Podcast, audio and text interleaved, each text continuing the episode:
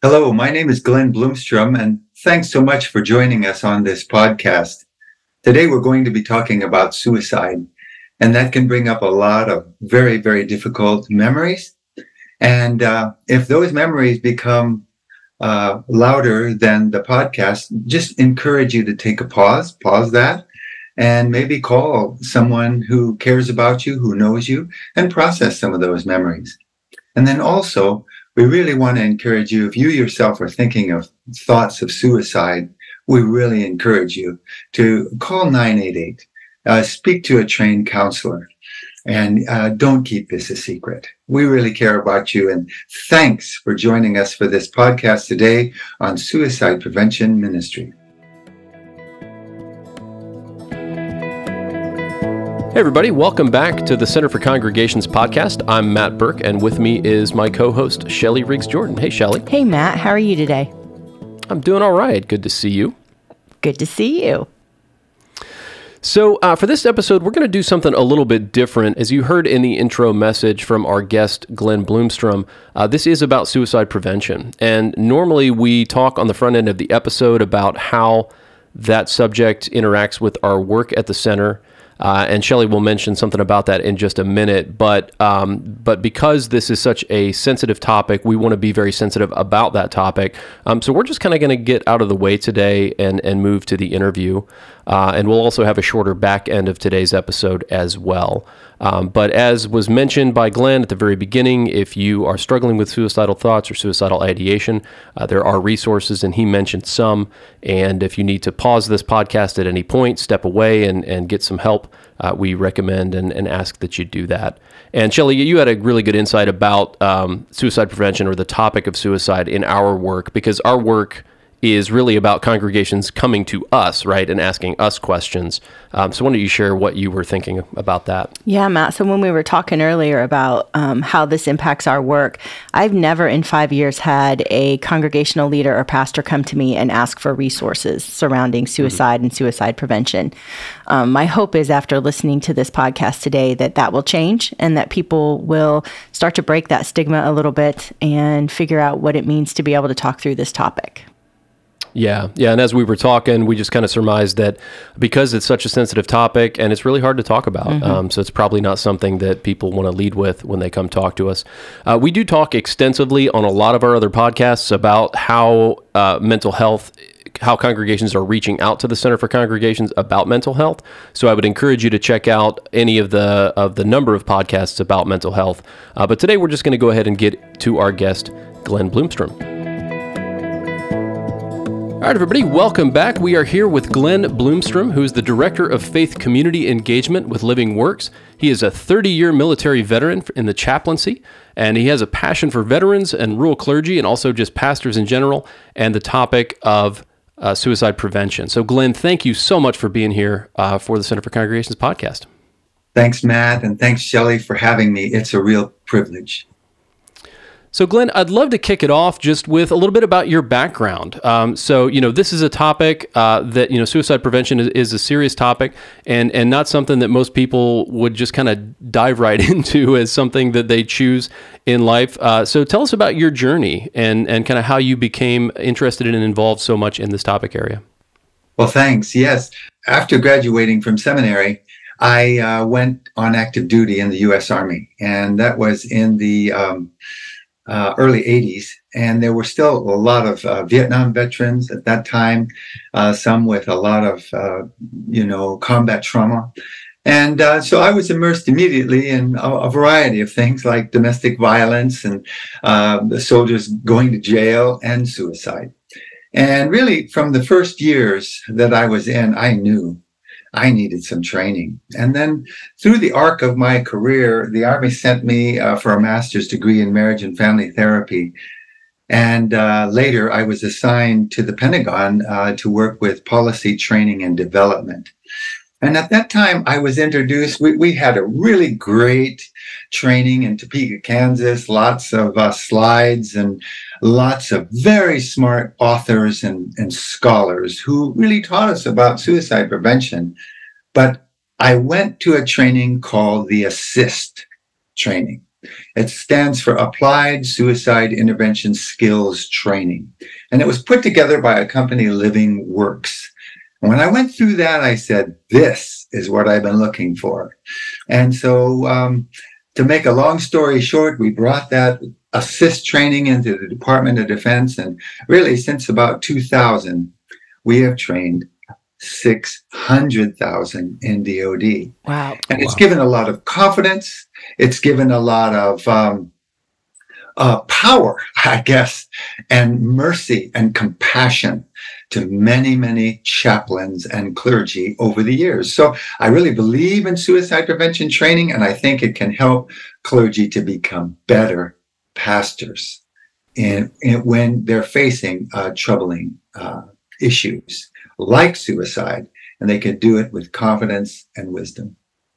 I imagine that um, even for some pastors, lay people in general, part of the fear is what if I say the wrong thing? And so we tend to maybe not say anything out of fear for making something worse. And I think even some people probably have difficulty saying the word suicide. Um, they use all kinds of other euphemisms. So, how do you help people kind of move past that when you think about training folks? Well, number one, training helps to alleviate many myths, uh, Shellie, uh, and uh, and using that word. And, and why is there so much stigma about the word suicide? Well, it's because it's about life and death, I think. Mm. And we realize the responsibility we have when somebody's raised that issue. I don't want to do this wrong. Right. You know, and then if you think about a pastor uh, who is relying on their ministry, if they do this wrong, will they lose their job mm. as well as a life? And so most pastors kind of want to say, hey, this is not my field uh, are, are, you thinking of suicide? Do you have a plan? And and right away the person can tell, boy, oh boy, Pastor is really nervous, isn't she? you know, I, I, shouldn't have brought this up. And um, we just want to get them to somebody else other than us. So, you know, training will help to alleviate many myths and get us comfortable with hard topics like suicide. Yeah, and and because it's folks are reluctant to talk about it, they may not be aware just how significant is uh, how significant of an issue is suicide in congregations. Well, especially if you're a rural pastor, you're a part of this of, of the whole uh, network within that region, within that community. You are known even by people who don't darken the door of your of your parish, and um, you know, the suicide rate in rural areas is two to three and a half times higher than the national average, which oh, is wow. 14.6%. So, what does that mean? The rate is 30 per 100,000, maybe even 45 per 100,000 in the rural area. And again, the stigma is so powerful in small towns. I mean, sometimes people don't even want to park during the week in front of the church. Well, oh, oh, there's Glenn's truck over at the church. What's he doing in talking with Pastor? You know, hey, I saw your truck. You know, so all those things kind of get in the way. Not so much in in metropolitan areas, but certainly in rural areas. Mm-hmm. Because we tend to be a little more known to each other in rural areas. Yes. So why do you think the suicide rate is so much higher in a rural area? Is it the stigma of not seeking out help, where maybe folks in more of a metropolitan area have some anonymity and it's easier? Well, I think you're onto something there, Shellie, without a doubt. But rural culture, whether or not you're a farmer or a rancher, you probably were raised on a farm or a ranch. And uh, if you weren't, people are independent, proud, and self sufficient. Mm. And they, I've heard one Lutheran pastor down in Iowa told me, we keep our craziness to ourselves. You know, so even the yeah. term craziness, yeah. you know, there's so much stigma about mental health and not being able to, so to speak, cut the mustard. You know what I mean? Mm-hmm. And it's even worse among men. I don't know. There was some preliminary um, material that came out, I think, last week about the 2020 two rate. We're always two years behind, you know, because it takes two years for all the data to catch up.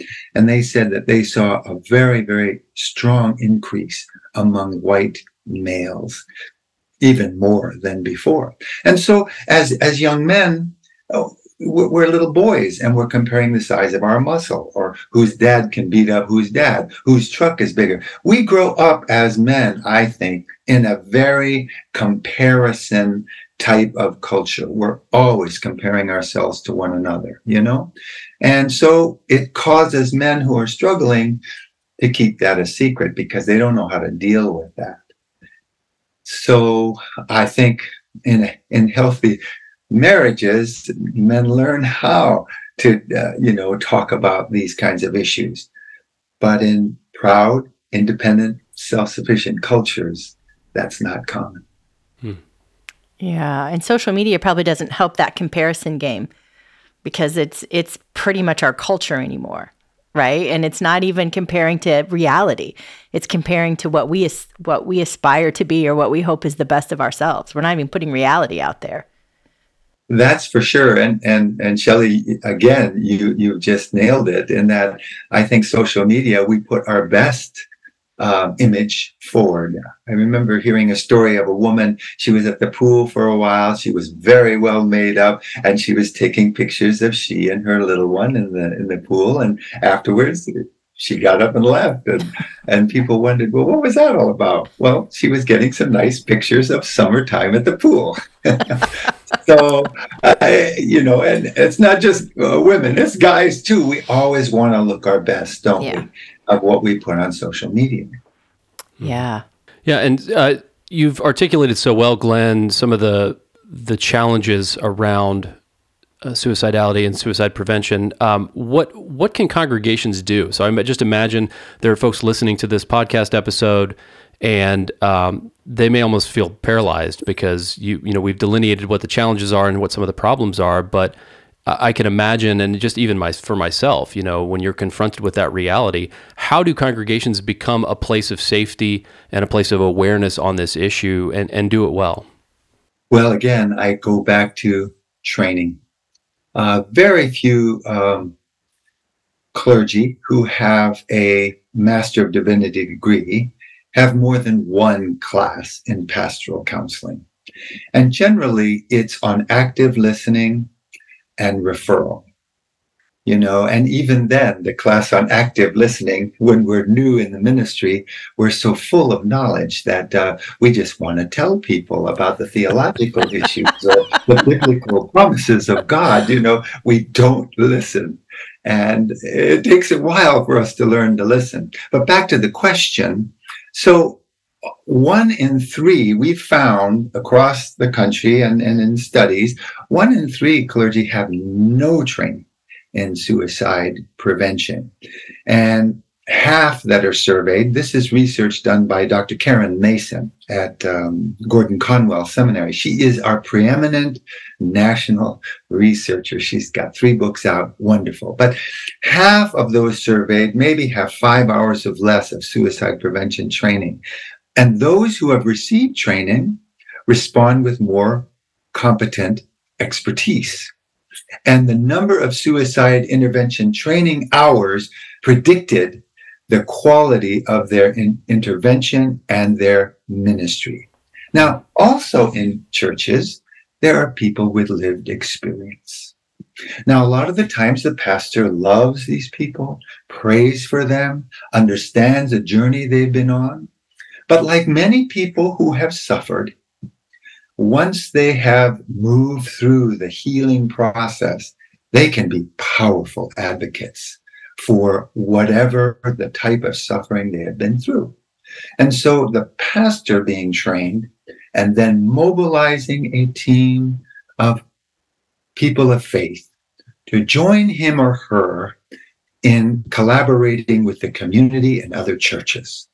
That's what we're seeing across the country in small pockets but just like CPR training decades ago, it was kind of something only for first responders or for lifeguards, right? Well, I would imagine all of us have been through CPR training and we kind of know what to do if, if somebody were having a heart attack after we called 911. You know, we would at least try. Um, so to me, it's the training that gets over the stigma of suicide, and it's the training in suicide prevention that can often support openness to learning more about mental health, about crisis, and they're mutually supportive. So, yeah, so that's how a congregation can start. And also, especially in rural areas, congregations have buildings. And in those buildings, they can support training for local areas. Unfortunately, unfortunately, it's not until there's been a death that most people want to become motivated, mobilized to do something. Let's try to get some of that training out there before there's a death. And oh, by the way, about 50,000 deaths, but they say that there's about there's about uh, 1.5 million attempts. So each those deaths impact and the attempts impact. We'd probably reduce both of them if the church were more comfortable talking mm-hmm. about suicide prevention and mental health. I love the comparison to CPR because you're so right. Because it, it, just gives you tools and you don't have to be the answer person or the be all end all, but you're the stopgap. Like I can do something now until the first responders arrive or until I can get you in therapy. I at least have some tools to walk with you for a while. I like that. Absolutely, Shellie. And, you know, we really want to take the pressure off of our, our ministry leaders. You do not, you will not be the subject matter expert, but you should have some expertise in these areas rather than being fearful and referring everyone. And oh, by the way, if someone has a mental health or some kind of life crisis, yes, they may go to a behavioral health expert or therapist but as the pastor, you're still going to be supporting that person, aren't you? Mm-hmm. You'll want to know updates. You'll want to know kind of what kind of questions to ask, you know, and if you know a little more about the area, you can hear what they're learning. And oh, by the way, number two is they can become an advocate for help seeking and break through that isolationist view that we find in most cultures, and especially rural cultures. Mm. And I would think probably the number of therapists available in rural cultures is much smaller. Um, the the kind of help you can seek. That's true. But since the pandemic, everyone was so reluctant to telemedicine. But after the pandemic, I think that fear has gone away.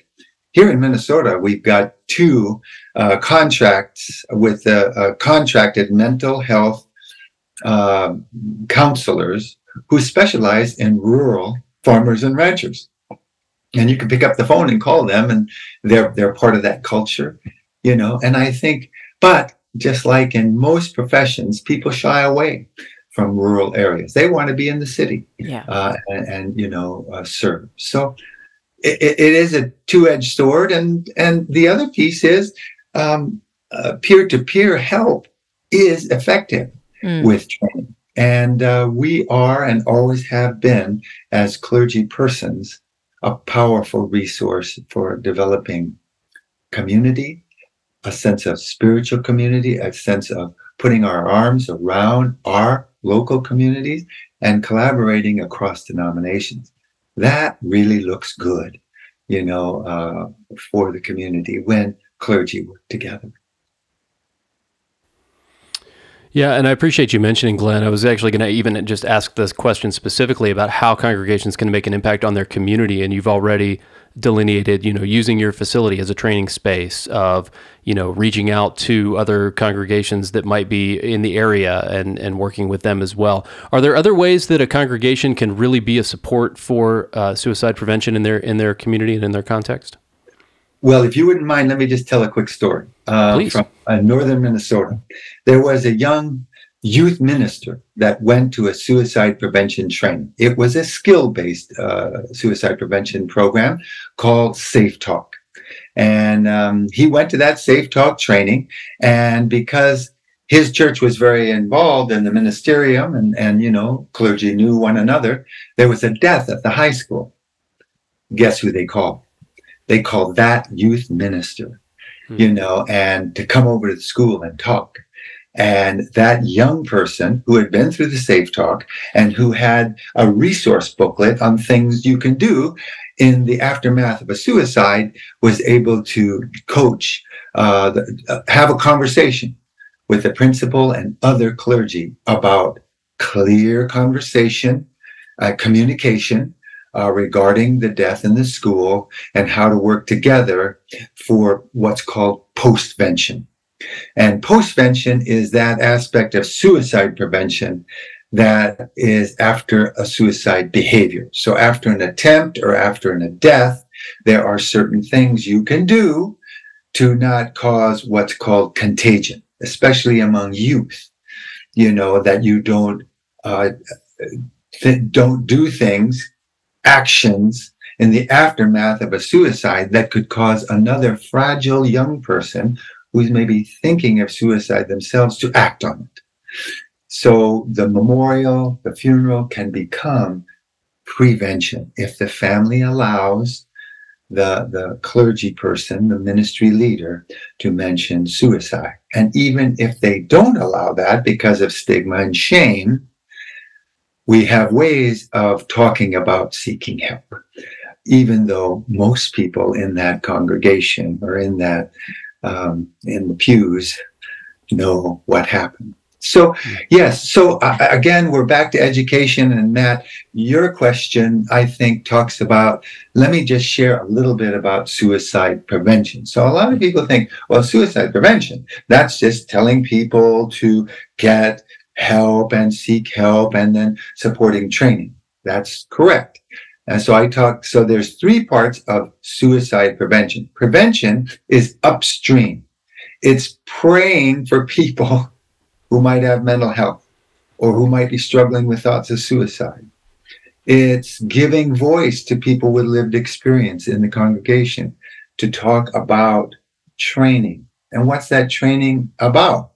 Well, it's trying to undermine myths uh, about suicide. Um, also, it, it talks about how with training you can be more alert.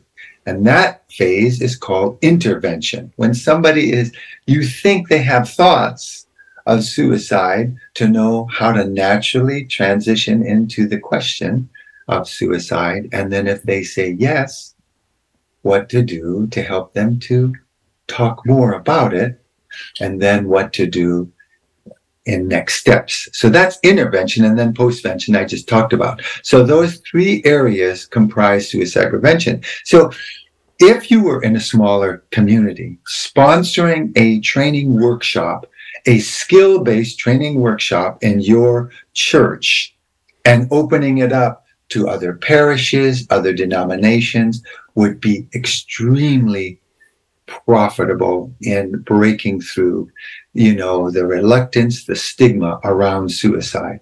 That would be terrific. And then if you had different levels of training within the region. In other words LivingWorks i don't want this to sound like a commercial but it kind of is. LivingWorks okay. has three intervention training programs. One is 90 minutes long all online called LivingWorks Start.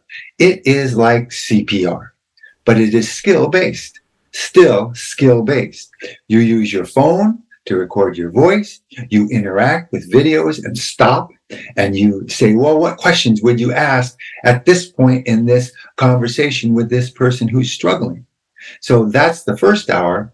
And then for another half an hour, you have to interact with different video scenarios. So it's very skill based. Then I mentioned the Safe Talk training. That's about a half day. And uh, very, very much, you're, you're in a large group of, of 30. You learn how to recognize what we call invitations, not risk or danger signs. I mean, if somebody tells you, hey, look for this danger sign, what do you feel?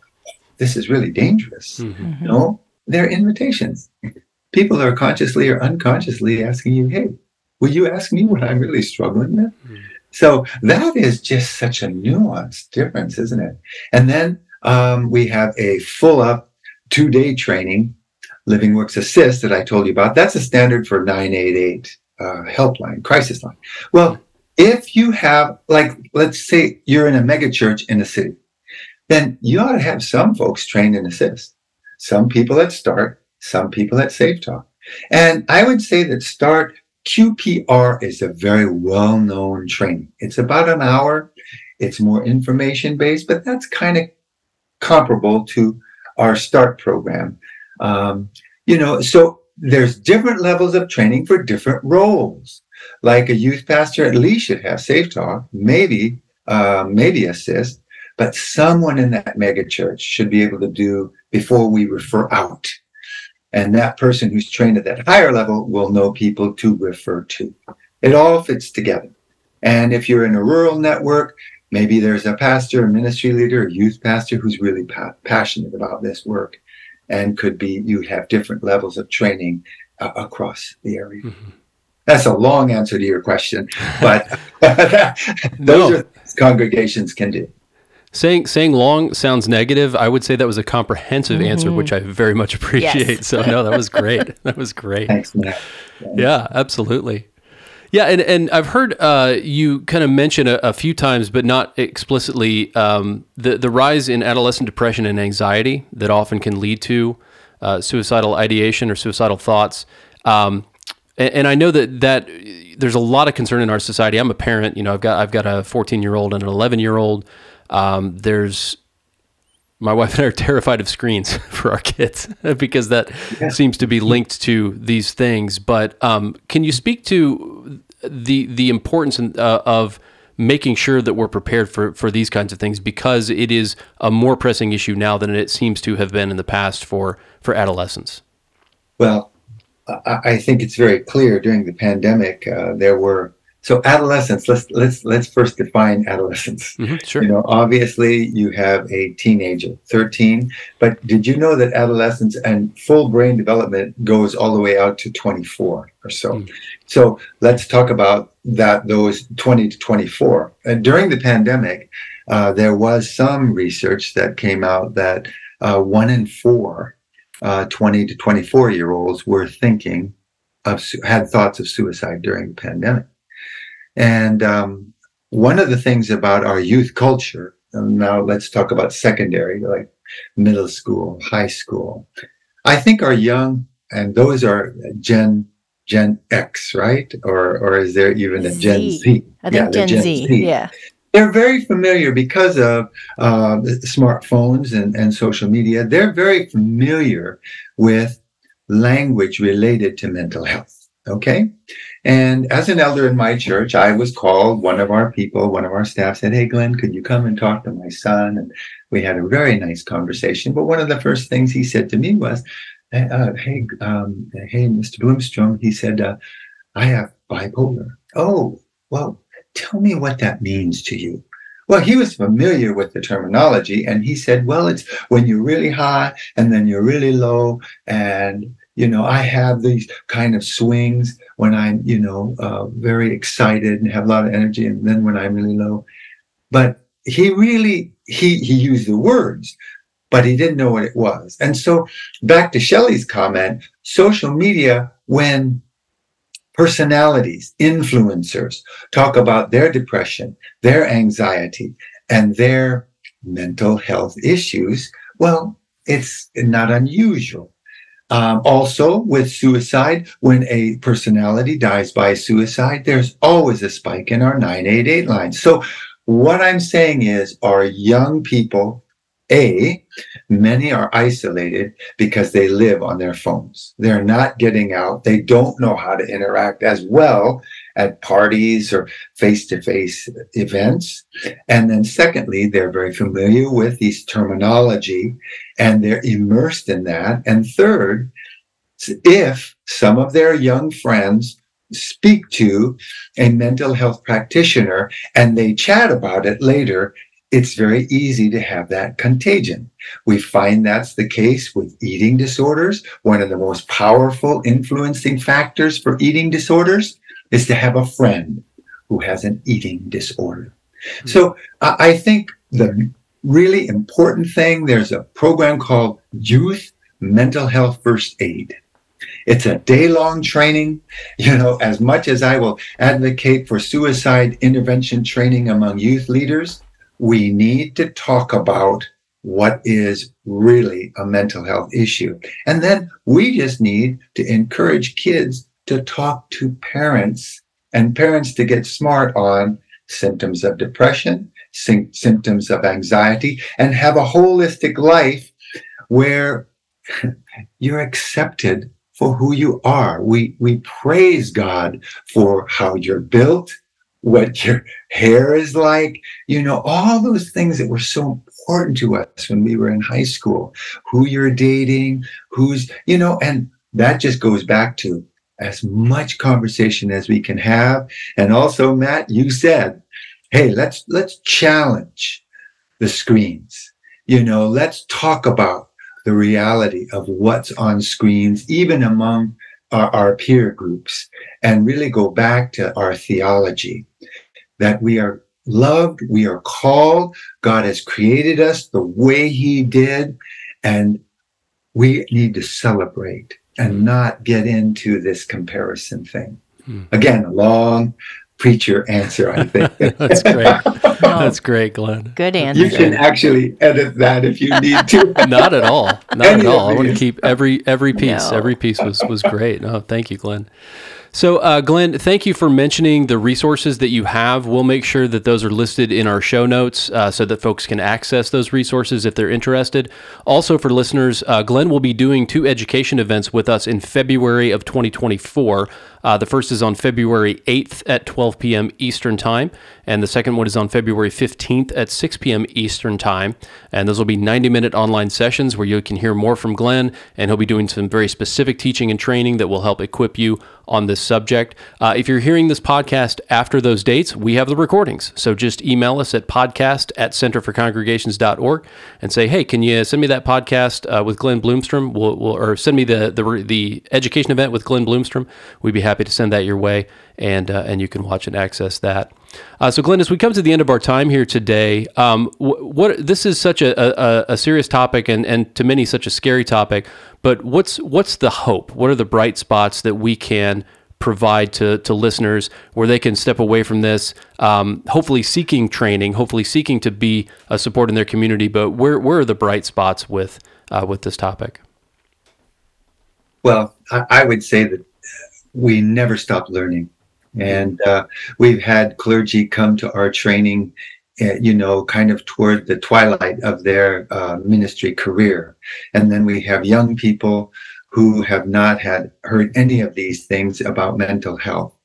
Um, let's take time to uh, learn about this. It is a very critical issue in our society. And let's not limit learning about suicide prevention or intervention training and limit it to suicide. I believe that if we can learn how to be with people who are suffering, we will provide better, more comprehensive ministry. Hmm. So that to me, it's a ministry skill that our people expect us to have. And uh, we cannot not talk with people when they're in crisis and suffering. And also, Mhm. number two, develop your own theology of suffering. Hmm. Um, I, I just so you know theodicy is is one thing, uh, basically uh, solving the problem of evil, but a theology of suffering. Go back to the scriptures, dig deeply, and turn that into practical motivation of why God allows us to go through suffering, that we can provide the comfort that we have received for others. Hmm. Um, those would be two things. Uh, we never are too young or too old to learn new things. And secondly, go back to your scriptures and solidify a, a clear theology of suffering. Glenn, uh, thank you so much for being a part of the podcast, and thank you for sharing your wisdom uh, and your comprehensive answers. they were they were wonderful. They were not long. They were they were wonderfully comprehensive. So, thank you so much for your time here today. Matt and Shellie, thanks so much for the opportunity. And I look forward to joining everyone in February mm-hmm. and uh, hopefully meeting some good people in Indiana one day. Matt and I are back. That was our guest speaker, Glenn Bloomstrom. And again, because of the sensitive nature of this topic, Matt and I are just going to move into sharing some resources with you. Um, Mr. Bloomstrom is so well versed in this subject and gave us a lot of resources to consider. So uh, we are going to share those with you again. Yeah, so the first thing we want to put out there is uh, the 988 Suicide and Crisis Lifeline. And so that was something that I believe was implemented uh, this year in 2023 uh, that they wanted something for suicide prevention, very much like 911. So they have included in the United States at least 988. Uh, so if you are having uh, issues with suicidal thoughts or ideation or know someone who is, you can encourage them to call that suicide and crisis lifeline just by dialing 988. And we'll make sure to include the link to their organization in the show notes as well. Another organization that uh, Mr. Bloomstrom suggested for us is something called LivingWorks. And LivingWorks is a organization that does suicide prevention skills training. And they have three different trainings, one called Safe Talk, one called Faith, and one called ASIST. And it's just different levels, um, different time investment for people wanting to be able to have conversations around and about suicide prevention. Yeah, and this is actually the organization that Glenn works for. And so he's the one who's helped develop a lot of these trainings. And as you heard from his resume, he has an absolutely huge, extensive resume on this topic. Uh, was heavily involved at the level of the Pentagon in his time as a chaplain with uh, suicide prevention in the U.S. military. So we definitely want to recommend uh, strongly those resources, especially if you liked what Glenn had to say. And as he talked about these, these are skills based trainings. So they teach you skills in order to be able to help you with this.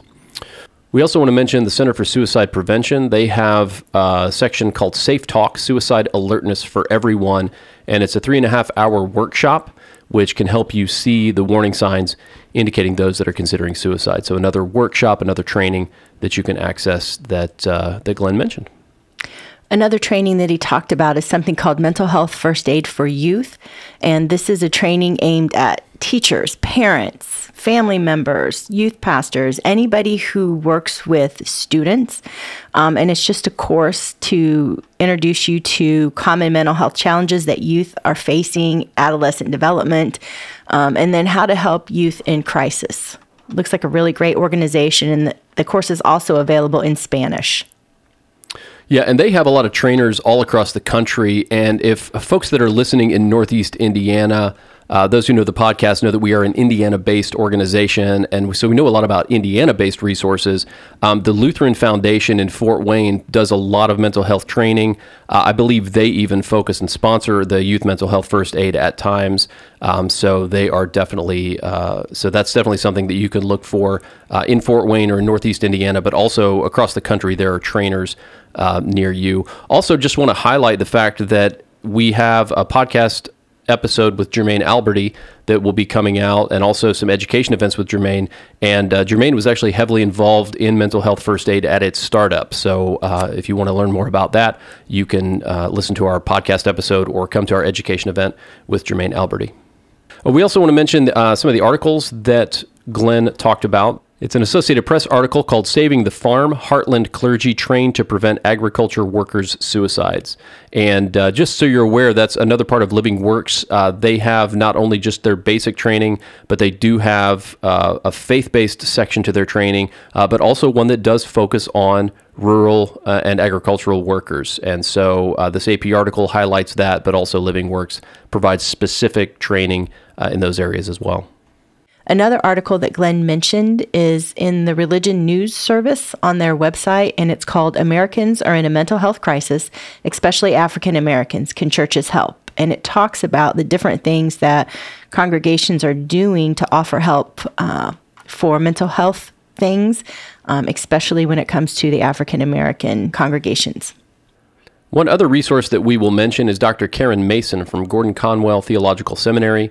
She's a professor whose research is focused on the clergy and faith community's role in suicide prevention. Glenn also mentioned a couple of her books, which are The Essentials of Suicide Prevention, a blueprint for churches, and Preventing Suicide, a handbook for pastors, chaplains, and pastoral counselors. And the Essentials of Suicide Prevention is the newer book. That one just came out January of this year. I'm assuming it's got a little more research, a little more up to date than the first one. I'm guessing they're both really good resources. Yeah, absolutely. So we're actually not going to add anything to that. I mean, Glenn just in his expertise knows so much, and these, as Shellie and I were kind of joking, that they just kind of flowed out of him as he was just having conversations. Yes. So uh, we don't feel like we should ne- really need to add anything beyond that. And again, we do have a number of podcasts on mental health. We provide a whole host of other resources on those podcasts, um, but also want to take this opportunity to talk about the CRG, which is a website that we have developed and run. It is it stands for the Congregational Resource Guide, T H E C R G T H C R G.org, and that is essentially a database of up to close close to about 2,000 of the best resources that we have found related to all aspects of congregational life. Um, we have heavily invested in mental health resources because of a mental health initiative that we've been running in 2023 and 2024. Um, so if you type in mental health, there's there's a ton of resources there, but you can also find resources on all kinds of other things: youth ministry, leadership, communication. Uh, facility related items, things like that. So please feel free to check out the CRG, T H E C R G.org, a free website to search resources that we have discovered in our time at the Center for Congregations. As we come to the end of our time with you, we just want to remind you to rate and review us wherever you listen to your podcast. That will help others find this and to be able to listen um, as you do. And that may be with Spotify, Apple Podcasts, wherever you listen. We would also love to hear from you, so please feel free to reach out to us at podcast at centerforcongregations.org. That's an inbox that we check on a regular basis. Uh, so if you have ideas of future topics, of guests that you would like to hear, or any critiques or information or feedback on the podcast, we would love to hear from you at podcast at centerforcongregations.org. And we'd like to thank the Lilly Endowment. They are our funder, and their generous support allows us to work with congregations, um, mostly in Indiana, but also to be able to reach congregational leaders across the world through things like this podcast. So, this episode was produced by Crystal Johnson at the Center for Congregations. And we want to do our geographic shout out. And I've got a fun one this time a geographic shout out to Treharris, Wales in the United Kingdom. So, thank you Ooh. to our listeners in Treharris, Wales. Uh, Wales is on my map because I have been watching Welcome to Wrexham. Uh, which is a fun docu series. Uh, if you don't know about that, it's uh, a way to understand a little bit more about English football. So, uh, thank you to our listeners in Treharris, Wales. So, for this episode of the Center for Congregations podcast, I'm Matt Burke. And I'm Shellie Riggs Jordan. Thanks for listening.